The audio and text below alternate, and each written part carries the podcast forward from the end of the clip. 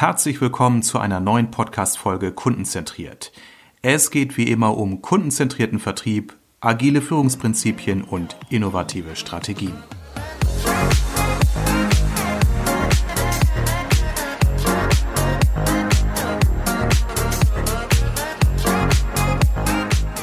Herzlich willkommen zu unserer ersten neuen Ausgabe von meinem Podcast Kundenzentriert. Wir haben das Jahr 2021 noch ganz jung und frisch. Es wird sicherlich wieder ein spannendes Jahr und ich habe ja auch einen spannenden Gast heute zum Thema Agile Transformation und zwar die Frau Dr. Miriam Sasse. Hallo Miriam, grüß dich. Hallo Armin, vielen Dank für die Einladung. Freue mich. Ja, ich danke, dass du dir die Zeit genommen hast. Gleich hier Anfang Januar. Du bist hier die erste, die bei mir im virtuellen Studio ist. Wir nehmen ja wieder über Zoom-Konferenzprogramm diesen Podcast auf. Du sitzt in Paderborn, hast du mir gesagt. Ich sitze in Herford. Genau. Uns trennen also nur wenige Kilometer. Ich sehe dich auf dem Bildschirm und äh, möchte mit dir heute sprechen über das ganze Thema agile Transformation in Organisation. Du bist ja Senior Agile Transformation Consultant bei Avato Systems warst ja vorher auch bei Hella und bei Klaas, auch zwei renommierte Unternehmen. Aber bevor ich jetzt etwas über dich erzähle, sag doch selber gerne einmal so zwei, drei Sätze zu dir, dein Elevator Pitch, Miriam. ja, gerne. Gerne. Ja, also ich bin als äh, Agile Transformation Consultant oder auch als Agile Coach unterwegs im Konzern das mache ich jetzt auch schon seit einigen Jahren. Dem ganzen Thema Agile widme ich mich schon seit 2008. Also es hat angefangen an der Uni Paderborn, als ich meine Doktorarbeit geschrieben habe. Da habe ich schon überlegt, dass eine agile Arbeitsweise viele Vorteile mit sich bringt. Und nachdem ich selbst äh, viele Jahre halt auch in agilen Teams mitgearbeitet habe, bin ich jetzt in die Position gewandert, dass ich agile Teams begleite äh, aber auch die Führungskräfte, die rund um agilen Teams unterwegs sind und auch äh, in den Positionen sind, dass sie agile Transformationen entweder in kleinen Unternehmen, aber auch in großen vorantreiben, ähm, nochmal organisationspsychologisch unterstütze. Bevor wir auf das Thema einsteigen, auf das ich mich ja auch sehr freue, erstmal, Miriam, bist du gut ins neue Jahr gekommen und hast du Vorsätze, mehr Sport, weniger Alkohol, beruflich erfolgreicher, wenn du das hier sagen möchtest. Äh, ja, ich bin auf jeden Fall äh, sehr gut reingekommen äh, mit äh, Fondue und äh, sehr lecker heißt auch immer, äh, es wird ein gemütlicher Abend. Und das neue Jahr wird auf jeden Fall viel Neues auch bringen. Ähm, ich habe äh, intern auch nochmal das Team gewechselt, neue Herausforderungen, eine neue Transformation bei uns im Konzern, die ich begleiten darf und gleichzeitig auch noch einige private Projekte, äh, wo ich sage, ich werde auf jeden Fall noch ein Buch Anfang des Jahres herausbringen und auf YouTube ein bisschen aktiver werden. Also da ist ein bisschen was geplant. Ein bisschen, du klingst, das machst, du bist so bescheiden. Wir haben ja im Vorfeld hier äh, schon miteinander geschnackt und du hast erzählt, dass du schon fünf Bücher geschrieben hast. Das schüttelst du so aus dem Ärmel äh, und dann sagst du ein bisschen, das ist ja Wahnsinn. Also ich versuche seit Jahren ein Buch zu schreiben und du bist jetzt beim fünften Buch und noch ein bisschen YouTube hier und da. Also Hut ab. Und deine Bücher schreibst du auch über, vornehmlich über das Thema Agilität, richtig? Ja. Du darfst gerne genau. mal zwei, drei Buchtitel nennen. ja, Klammern gerne. Dauerwerbesendung. Äh, nein, das wollen wir nicht. Aber vielleicht ist es äh, für den einen oder anderen äh, auch spannend, der gerade zuhört. Äh, das letzte Buch war auch nicht von mir alleine. Ich war Herausgeberin des Buches. Es waren insgesamt 45 Autorinnen und Autoren beteiligt. Es geht um Kurzgeschichten, also wirklich kleine, feine Berichte von denjenigen, die in agilen Umfeldern unterwegs sind. Ähm, entweder ganz frisch dabei, aber auch schon seit Jahrzehnten dabei. Da hatten wir wirklich äh, von allen Facetten Vertreter und äh, die Geschichten sind wahnsinnig äh, vielfältig und das Buch ja, hat wirklich so ein bisschen Belletristik-Charakter und erzählt wirklich in, in allen Emotionen und äh, Facetten, wie so eine agile Transformation ablaufen kann. Also so fallbeispielartig? Äh, ja, genau. Wir hatten ähm, rumgefragt unter Freunden, Bekannten und auch Fachexperten der Branche, wer hat denn eine Geschichte zu erzählen, wo diejenige oder derjenige sagt, die erzähle ich andauernd, weil die bringt mich ähm, persönlich weiter oder die hat meinen Weg hin zur Agilität total geformt, äh, geprägt. Und da haben wir gesagt, wer möchte genau solche Geschichten ähm, gerne mit einer größeren Masse teilen und möchte seine Geschichte mal einmal, so wie er sie einem guten Freund erzählen würde, äh, mal zu Papier bringen und daraus ist das Buch entstanden. Das ist sehr cool. Ich äh, werde das Buch, wenn du magst, gerne auch dann nochmal in den Shownotes verlinken. Mhm. Magst du mal gerade den Titel hier im, auf der Tonspur nennen? Wie heißt das Buch? Um, ähm, Agile Short Stories, also agile Kurzgeschichten. Okay, für all diejenigen, die jetzt schon, während sie zuhören, beim Amazon-Konto eingeloggt sind und schon das Buch suchen. Super, klasse, Miriam. Ja, es geht ja heute um Agilität. Ähm, wir haben in der Vergangenheit, also ich äh, mit meinem Podcast ja schon einige Gespräche geführt. Miriam, jetzt mal so aus deiner Perspektive, du bist bei Avato Systems. Was macht man überhaupt als Agile Transformation Consultant? Was sind so deine Aufgaben? Magst du mal mhm. deine Kurzgeschichte in ein paar Sätzen beschreiben? Ja, wie sieht mein Tag so aus? Ähm, ich begleite verschiedene Teams, aber auch Führungskräfte und so ja, habe ich über die Woche verteilt mehrere kleine Trainings, wo ich verschiedenes Wissen vermittel, dann ähm, kleine Beratungsgespräche, wo intern ähm, Scrum Master, Product Owner, also die Mitarbeiter innerhalb der agilen Teams, aber auch äh, Führungskräfte oder bei uns auch äh, Bereichsleiter auf mich zukommen und äh, Fragen haben, weil sie äh, im Team nicht so ganz zum Beispiel die Scrum-Methodik oder die Kanban-Elemente etabliert bekommen oder vor anderen Herausforderungen stehen oder weil Führungskräfte darüber nachdenken, eine neue Unternehmensstruktur zu etablieren, äh, große Produktvisionen umsetzen möchten und, und merken, wenn wir diese Produktvision umsetzen, geht das auch mit einer anderen Arbeitsweise, mit einer anderen Teamkonstellation, mit, mit ganz anderen Organisationsstrukturen einher. Und genau an solchen Stellen bin ich dann involviert und berate und bringe auch gleichzeitig eine ganze Menge Wissen zum Thema Organisationsdesign mit rein. Ja, das ist vielleicht nochmal wichtig. Ähm, Avato ist ja ein, eine Konzerngruppe, aus, besteht aus unendlich vielen Unternehmen. Das heißt, du bekommst ja den Auftrag nicht von einer Konzernzentrale, sondern von den unendlich vielen Gesellschaften. Und ähm, das setzt, höre ich so raus, und das wäre auch eine Frage, es setzt ja nicht voraus, dass eine Gesamtorganisation komplett sich der Agilität verschrieben hat, sondern es kann durchaus sein, dass Teilbereiche mhm. oder Fachbereiche sich an dich wenden und sagen, wir wollen als Team für uns agiler arbeiten. Habe ich das richtig verstanden? Genau, genau. Also Avato Systems an sich äh, hat jetzt auch weit über 2700 Mitarbeiter und die Avato Systems gehört ja wiederum zur Bertelsmann-Gruppe, die 100, nee, 270, ja, müssen wir mal gucken, 1000 Mitarbeiter hat. Also wir sind äh, äh, ja insgesamt äh, ein sehr, sehr großer ähm, Konzern und mittlerweile auch sehr gut vernetzt. Ne? Also ähm, Bertelsmann hat, glaube ich, insgesamt jetzt 127.000 Mitarbeiter. Und da entsteht natürlich schnell ein Netzwerk und ich helfe nicht nur in der Avato Systems, sondern auch in anderen Bereichen dann mal aus, wenn ich gefragt werde. Und so ergibt sich das auch, dass ich wirklich in vielen Teams unterwegs bin und immer auch mal wieder andere Führungskräfte berate.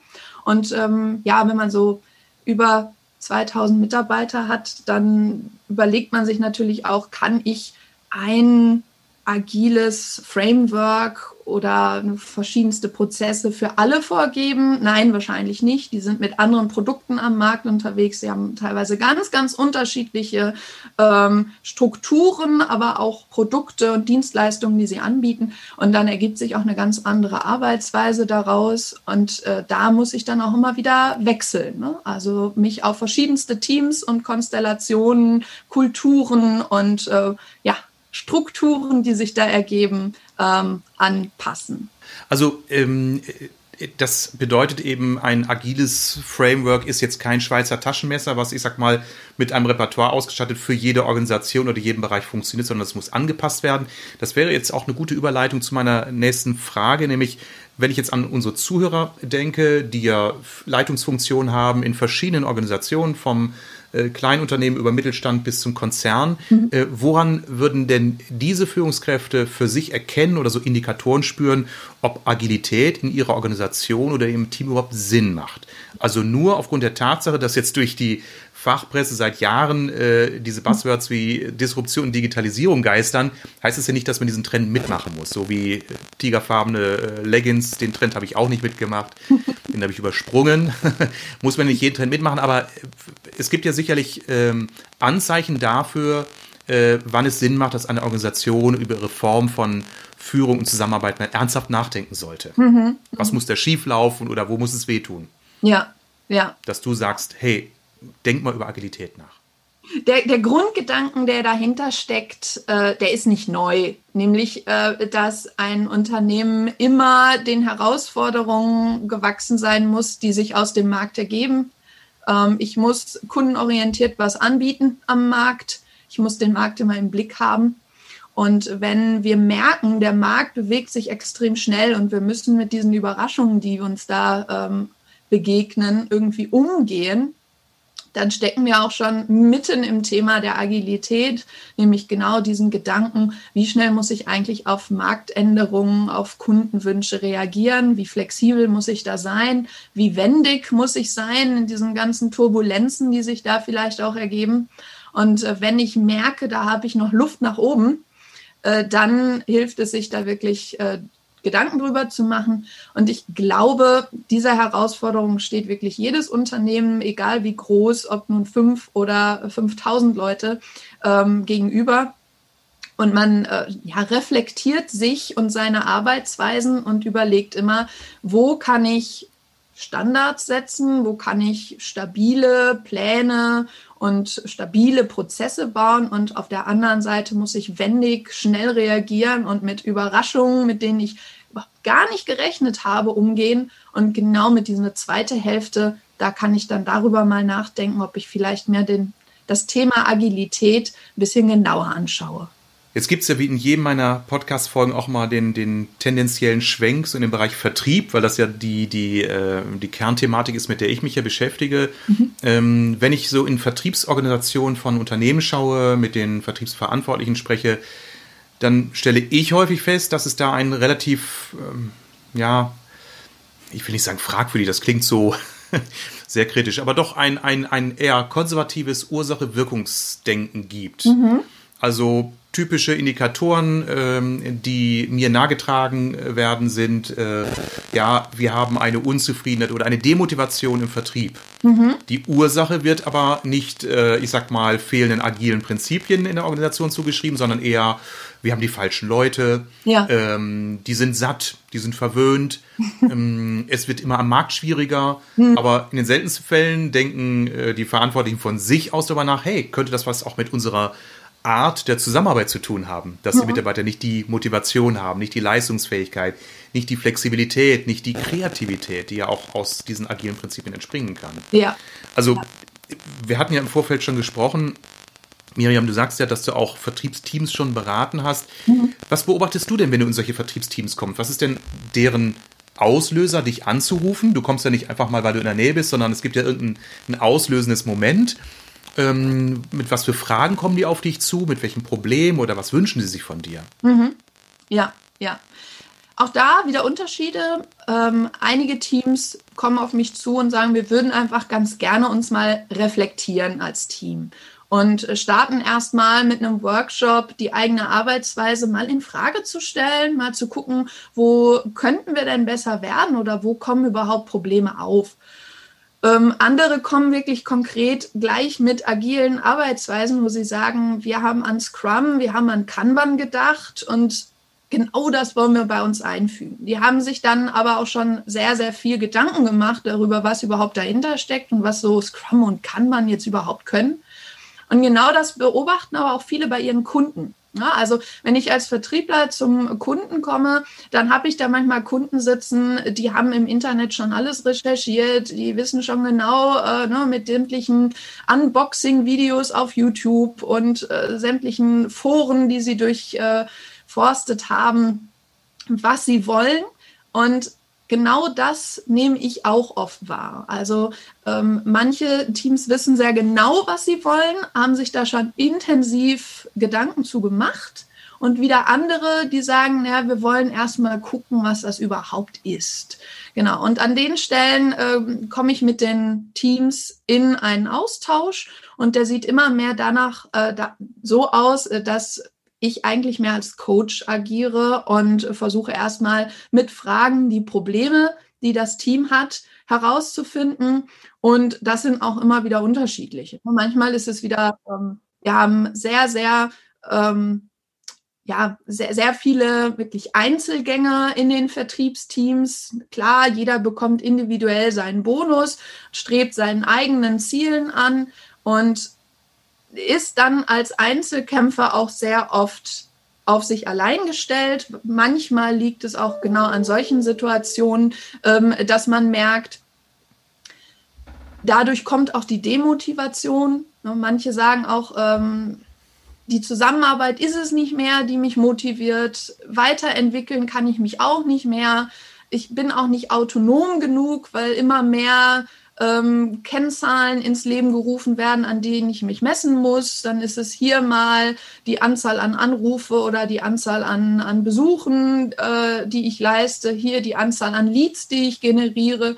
Ähm, und irgendwie werde ich als Person und ich mit meinem Können und meinem Talent gar nicht mehr so richtig wahrgenommen. Ne?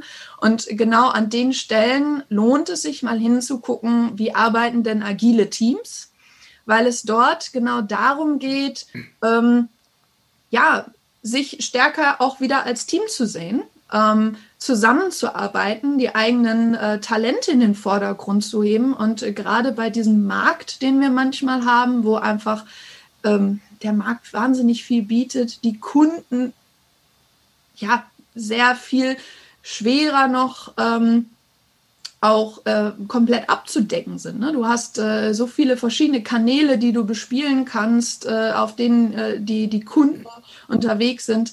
Ähm, dann bietet es sich schon an, da wirklich ein schlagkräftiges, sehr diverses Team zu bilden und mal diese unterschiedlichen Perspektiven des Teams zu nutzen, um auch auf ganz neue Lösungsideen zu kommen.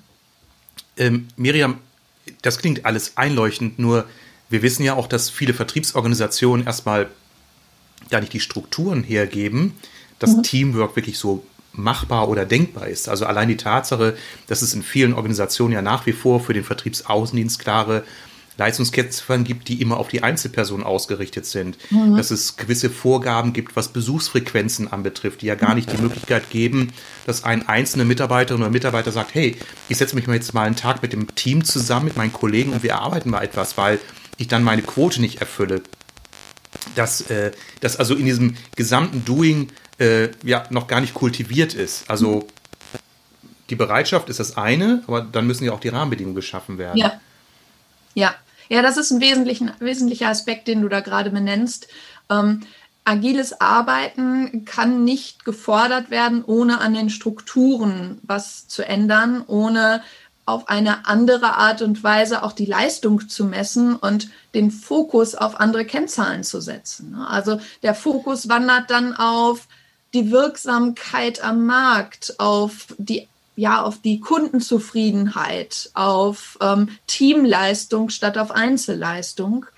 Ähm, weil wenn ich versuche, ja, Teamleistung zu erreichen, aber weiterhin die einzelnen Personen mit individuellen Boni zu messen, ähm, dann strebt das gegeneinander und dann kommt noch mehr Unzufriedenheit äh, an den Tag, statt dass da wirklich eine Teamleistung entsteht. Auf jeden Fall. Also ähm, äh, Vergütungssysteme müssen dann überdacht werden, höre ich raus. Und äh, auch die Formen der Zusammenarbeit müssen neu definiert werden. Also es muss mhm. auch teilweise erlaubt werden, enabled werden. Ja. Ähm, also ich, ich denke dann immer an diese typischen ähm, äh, wunderschön eingerichteten Besprechungsecken in vielen Unternehmen mit ganz tollen Lounge-Möbeln mhm. und Bose-Lautsprechern, die aber äh, dazu da sind, um Staub anzusetzen, die kaum einer nutzt, weil sich keiner traut, einfach mit seinen Kollegen mal aus dem Meetingraum raus in diese Lounge-Ecke zu gehen und sagen, wir machen hier mal einen Kreativworkshop. Also die, ne, das sind dann teure Investitionen. Äh, der Innenarchitekt freut sich, aber die werden nicht genutzt. Also, mhm.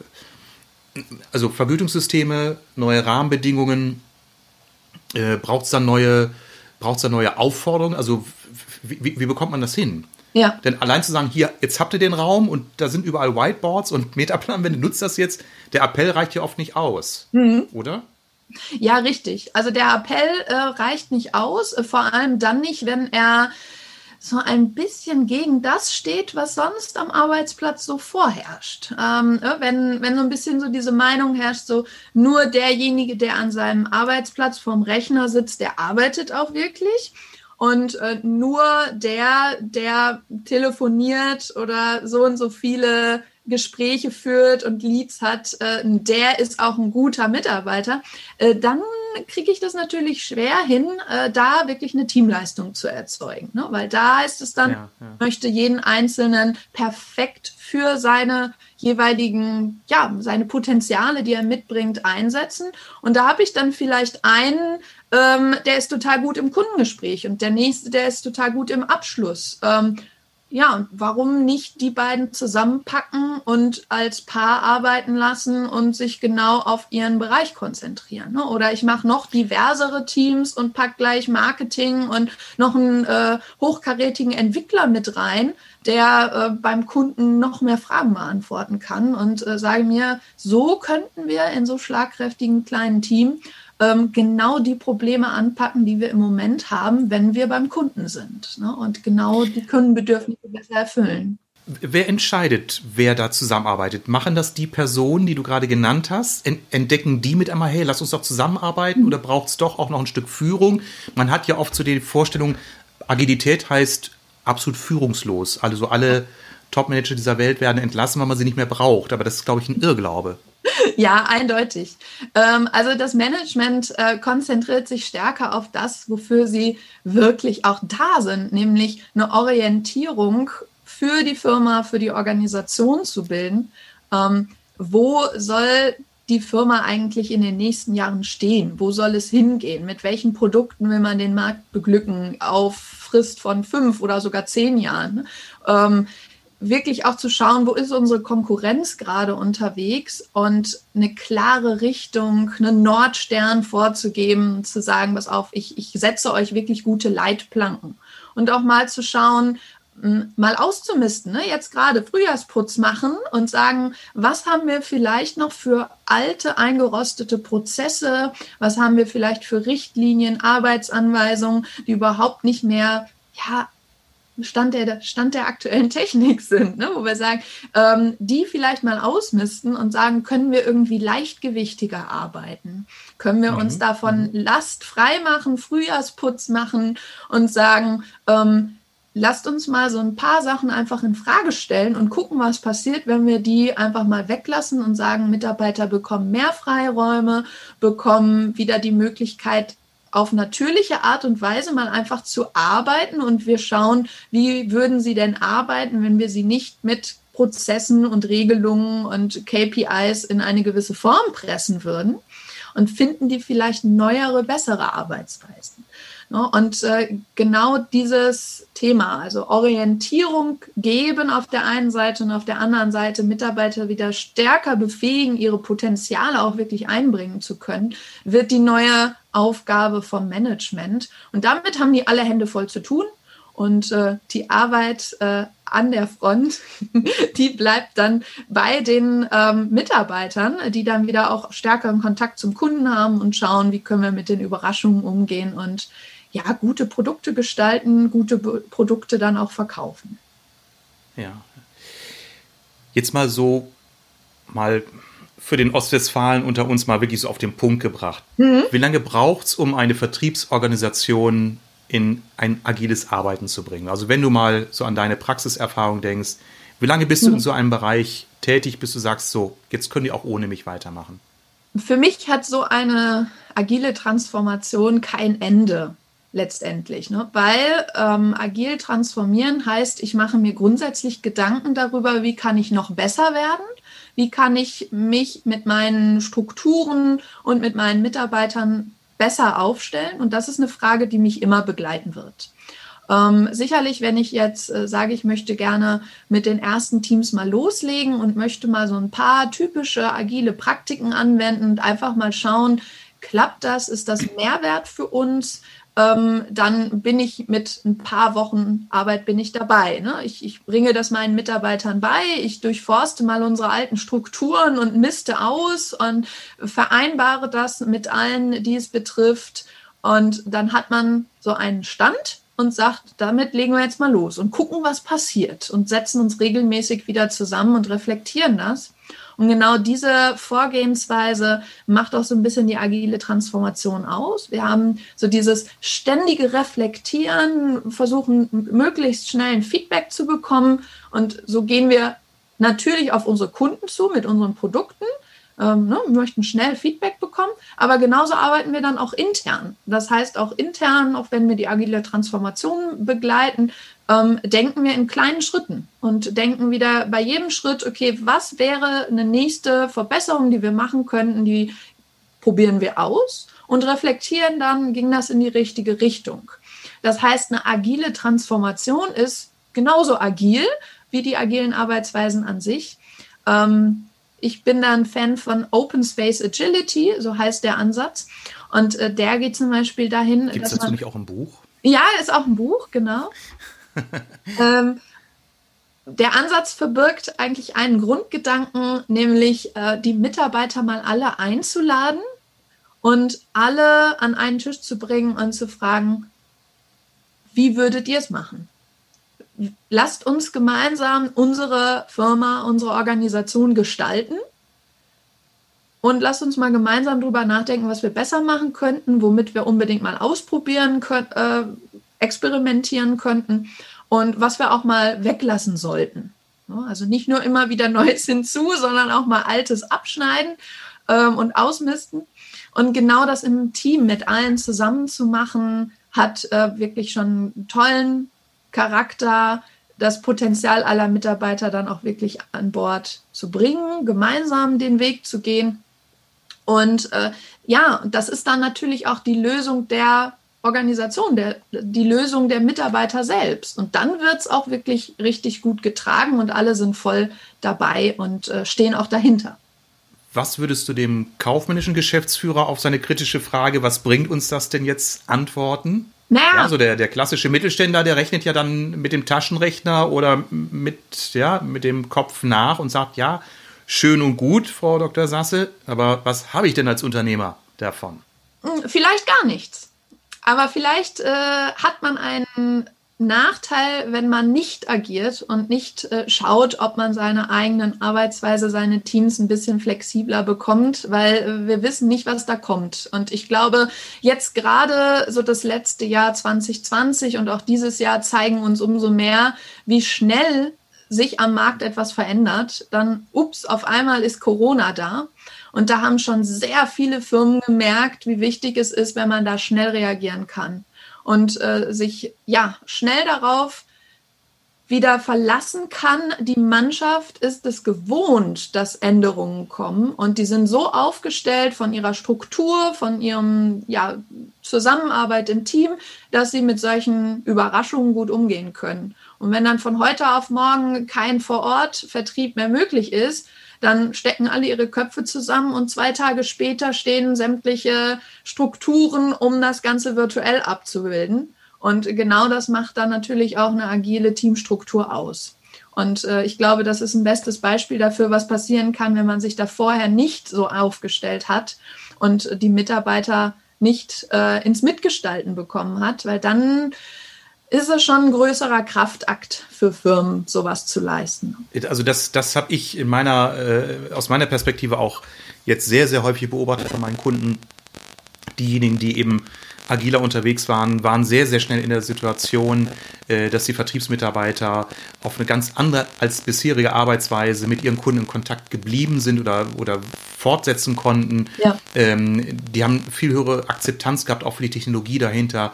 CRM-Systeme, also das ist zum Beispiel auch so mein, mein äh, so, so, so ein erster Indikator, den ich oft wahrnehme. Also Unternehmen, die agil sind, haben auch ein gut geführtes CRM-System und mhm. Unternehmen, die eher konservativ im Vertrieb unterwegs sind, haben CRM-System, da sind ein paar Adressen drin, aber auch viele Karteileichen, mhm. weil kein Vertriebsmitarbeiter dieses System wirklich äh, so nutzt, äh, wie es eben für die Gesamtorganisation sinnvoll wäre. Da ja. gibt es ja auch in solchen Firmen gibt es auch kein, kein Sales Enablement, da arbeiten Marketing und Vertrieb strikt getrennt. Also da merkt man, wie, wie, wie brüchig da auch diese alten Vertriebsstrukturen sind und wie gefährlich das ist, weil mhm. äh, viele Unternehmen haben, glaube ich, die jetzt auch immer noch wirtschaftlich erfolgreich waren in 2020, haben einfach sehr stark aus der Kriegskasse gelebt oder von der Konjunkturlage gelebt, wie zum Beispiel die Baubranche. Ich kenne Unternehmen ja. aus Industrie- und, und Großhandelsbereich, die in der Bauwirtschaft äh, unterwegs sind, die kommen ja vor Lachen nicht in Schlaf, einfach weil so viel gebaut wird. Ja. Aber was ist eben, wenn der Bauboom abebbt? Sind die Unternehmen dann in der Lage, durch einen guten, agilen Vertrieb ich sag mal, sich einen Wettbewerbsvorteil zu verschaffen oder ihre Kenntnisse von Markt und Kunden mhm. auch so weit zu nutzen, dass sie daraus, ich sag mal, mehr Geschäft generieren, statt da nur in Aktionismus zu starten. Also ich, ich glaube, dass viele Unternehmen von viel schon von Agilität gehört haben, aber es auch vielen immer noch nicht bewusst ist, welche Vor- und Nachteile sich daraus ergeben, wenn man sich mit dem Thema eben nicht beschäftigt. Ja. Ähm, bis hin zu diesem ganzen Thema äh, äh, Nachwuchskräfte im Bereich Vertrieb. Es ist unglaublich schwer, heutzutage gute Vertriebsmitarbeiter zu gewinnen, weil diesen Job auch mhm. heutzutage viele nicht mehr machen möchten. Das ist nicht mhm. mehr so, dass viele sagen, wow, cool, da bekomme ich ein Diensthandy, einen Laptop und einen Firmenwagen. Weil ja. äh, das ist ein Standard, der ist in den deutschen Haushalten ohnehin bei vielen schon vorhanden. Sagen sie, nee, ich möchte eher ne, spannende Projekte, ich möchte Mitbestimmung, äh, ich möchte im Team arbeiten, ich möchte äh, in einem innovativen Unternehmen arbeiten und wenn das eine Organisation nicht liefert, muss nicht wundern, dass sie eben nur mit B-Ware die Stellen besetzt. Das sehe ich als einen großen Knackpunkt, den offensichtlich viele noch nicht erkannt haben.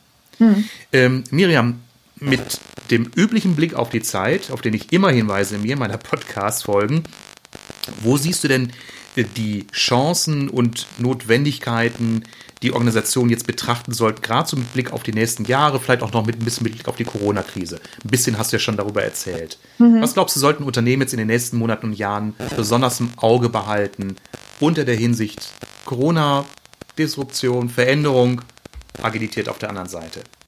Einerseits die Lösung auf Herausforderungen, die jetzt die zukünftige Zeit mit sich bringen wird, ganz klar, liegt in der Mannschaft, in den Mitarbeitern, die man im Unternehmen hat. Und man hat nun mal die, die man hat. Ne? Also die hat man damals eingestellt, weil man sie für die Besten hielt. Und auch wenn es auch die Besten sind, die man kriegen konnte, aber es sind die Besten, die man kriegen konnte. So und mit der Mannschaft äh, kriegt man auch die Probleme gelöst. Man muss sie nur mal machen lassen. Ne? Und ich glaube, das ist so der, der größte Tipp, den man geben kann, ähm, wieder mehr zu kommunizieren mit den Mitarbeitern, auf was für Lösungen sie kommen, gemeinsame, schlagkräftige Teams bilden, die sich genau den Themen widmen, die gerade die Herausforderungen sind und äh, nicht den Mitarbeitern irgendwelche kleinen Herausforderungen geben wie einer Anschaffung einer neuen Kaffeemaschine, sondern wirklich zu sagen, okay, was sind die Herausforderungen, die bei uns jetzt unser Unternehmen die nächsten Jahre betreffen oder jetzt gerade betreffen, wo wir jetzt aktiv werden müssen und diese Probleme mal einmal ausstellen und sagen, pass auf, das ist ein Problem. Wir brauchen jetzt ein schlagkräftiges Team und das müssen wir gelöst bekommen. Ne? Das ist eine Kundengruppe, die müssen wir unbedingt angehen. Das haben wir jetzt die letzten Jahre nicht geschafft. So, jetzt machen wir ein schlagkräftiges Team. Fragen, was braucht ihr, um schlagkräftig zu sein? Welche Experten braucht ihr? Braucht ihr Entwickler? Braucht ihr irgendwelche anderen Experten mit dabei, damit ihr noch schlagkräftiger seid? Und geht das mal an. Und ich glaube, wenn wir das schaffen, da so einen geschützten Raum hinzubekommen, wo die Mitarbeiter aktiv werden können, dann sind wir sehr gut gewappnet und damit sollten wir auch nie aufhören. Also immer dranbleiben und in kleinen Schritten auch denken, dass man sich wirklich regelmäßig trifft, regelmäßig kommuniziert und auch wieder lernt, ähm, in einem schnellen Takt auch Entscheidungen zu treffen und nicht am Anfang des Jahres den Zwölf-Monats-Plan zu machen, sondern wirklich dahin geht äh, zu sagen, wir brauchen einfach kleinere Iterationen, kleinere Schritte, und innerhalb diesen Schritten müssen wir gucken, dass wir sehr effizient kommunizieren und sehr effektiv Entscheidungen treffen können. Und ich glaube, das sind die Herausforderungen, denen alle Unternehmen, alle Firmen im Moment äh, ja, sich stellen müssen. Also, was ich gut fand, jetzt nochmal so herausgelöst, dieses Statement, einfach auch die Mitarbeiter mal machen lassen. Mal runter mhm. von der Kommandobrücke. Wie viel so eigentlich hat man von jemandem die Postkarte geschenkt bekommen mit dem Spruch, einfach mal die Fresse halten. Das wäre dann sozusagen der Appell an die Führungskräfte. Also nicht immer zu glauben, die besten Entscheidungen treffen, treffen immer nur die Führungskräfte. Klar, wenn man natürlich immer nur die Entscheidung trifft, der Mitarbeiter nicht mal eine Briefmarke eigenständig kaufen darf, muss er sich nicht wundern, wenn die erste größere Investitionsentscheidung vielleicht nicht immer hundertprozentig die richtige ist. Mhm. Ist auch eine Frage von Lernen. Also jeder, der Kinder hat, weiß, was es bedeutet, Menschen zur Eigenständigkeit zu erziehen. Immer muss man sagen, hey, du bist groß genug, ich traue dir zu, dass du alleine über die Straße zur Bushaltestelle ja. gehen kannst. Aber das würde ich jetzt nicht mit einem dreijährigen Kind machen, sondern mit einem schulpflichtigen Kind vielleicht ab der Klasse 4 und äh, vielleicht auch nicht gerade bei der stark befahrenen Bundesstraße. So, also Schritt für Schritt ähm, einfach mal machen lassen, Teamplay höre ich raus, äh, auch die Mitarbeiter in ihren Ressourcen entdecken oder auch entdecken lassen. Nicht alle gleich, weil Vertrieb ist sehr preußisch organisiert. Alle machen das gleiche und bekommen die gleichen Ziele. Mhm. Vielleicht der Kollege in Mecklenburg-Vorpommern etwas geringere Umsatzziele als der in Niedersachsen. Aber ansonsten ja. alle die gleichen Ziele, gleicher Dienstwagen, gleiche Kundenkontaktfrequenz, KPIs. Und da denke ich, was für ein Irrsinn. Wir Menschen sind Individuen und wie du eben schon sagtest, der eine kann eben sehr gut closen, der andere kann sehr gut verhandeln, der nächste kann sehr gut kreativ mhm. Angebote erstellen. Wow. Ähm, und wenn sich dann alle wohlfühlen, ich höre das an vielen Stellen, dann hat das was zu tun mit Mitarbeiterzufriedenheit. Zufriedenheit ja. zahlt ein auf die Leistungsfähigkeit, auf die Fluktuation, auf den Krankenstand. Also das wissen wir ja schon seit den 60er Jahren. ähm, genau. Das ist wirklich nicht neu, das ist der alter Kaffee. Ja? Aber viele haben es anscheinend immer noch nicht verstanden. Also die Effekte sind ja nicht nur schön, sondern sind sie auch wirtschaftlich echt messbar. Und da denke ich, wow, es gibt ja kaum einen Bereich, der so stark mit Zahlen arbeitet wie der Vertrieb.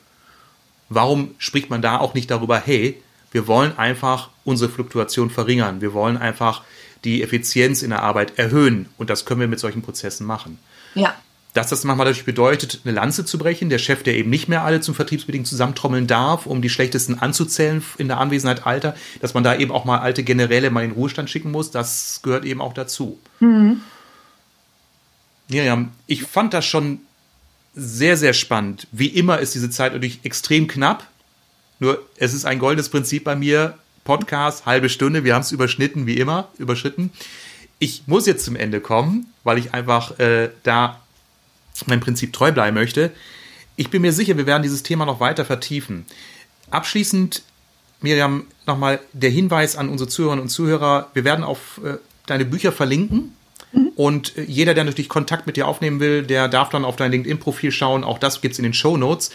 Vielen Dank, dass du dabei warst. Ich wünsche dir einen tollen Start ins Jahr und äh, hoffe, dass du ganz viele agile Projekte noch äh, begleiten wirst, von denen du sicherlich bald mal wieder berichtest. Sehr gerne, da komme ich gerne vorbei und berichte davon. Bis zum nächsten Mal und vielen Dank.